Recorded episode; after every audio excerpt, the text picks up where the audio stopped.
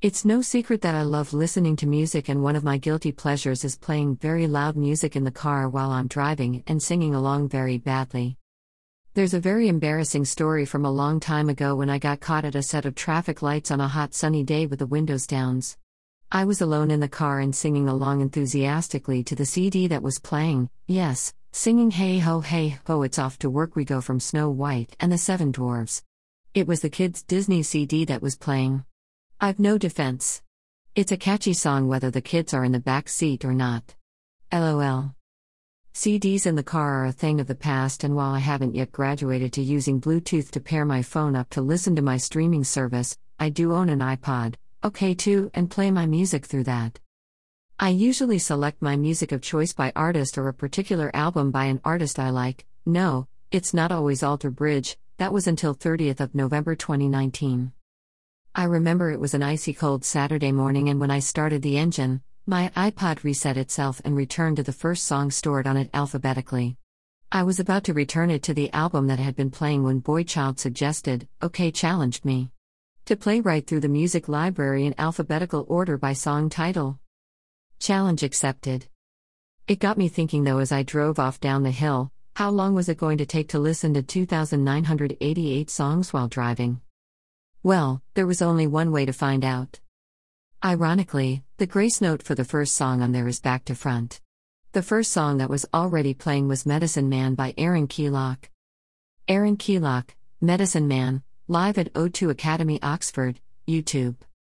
As the days and miles passed, I worked my way through the alphabet slowly. Some words I seemed to get stuck on for days. Who knew that so many song titles on my iPod started with ain't? Ain't nothing like YouTube. Christmas passed with no Christmas tunes being played. Hallelujah cried my kids. They aren't fans of my Christmas music choices. I was somewhere about B or maybe C at this point. Other dilemmas occurred too. What if there were multiple versions of the same song by the same band on there? Did I play them all, or was it okay to skip a couple of versions? Depending on the song, I skipped a few, but there were a few that I played all versions. Blackbird Live at Wembley YouTube. Though there were instances of the same song but by different artists. These were all played, I promise. Then there was another challenge that hindered alphabetical progress. We went into full lockdown for 10 long weeks. Instead of driving a 14 miles round trip to the office, I was walking for a few seconds between the bedroom or kitchen to work from home in my living room. During those long weeks, I was only ever in the car once a week to drive to the supermarket. Progress therefore stalled a little around the letter L. Alter Bridge, Life Must Go On, Alter Bridge 3 YouTube. Gradually, the world opened up a little. I was out and about more often, and the letters began to pass. As I worked or drove my way through the contents, I found several hidden gems that I had forgotten about. I'll confess that I also found a fair few songs that left me thinking, how the hell did that get on there? What was I thinking? By the time we reached October, I was driving on a more regular basis and was well through the second half of the alphabet. Guns N' Roses, Sweet Child of Mine, official music video, YouTube. There was a little stutter to my alphabet during T. There are several albums on my iPod that I got the day before the official release date, thanks to pre ordering, and the Gracenote hadn't caught up. These are all titled Track 1, Track 2, etc., Say la vie.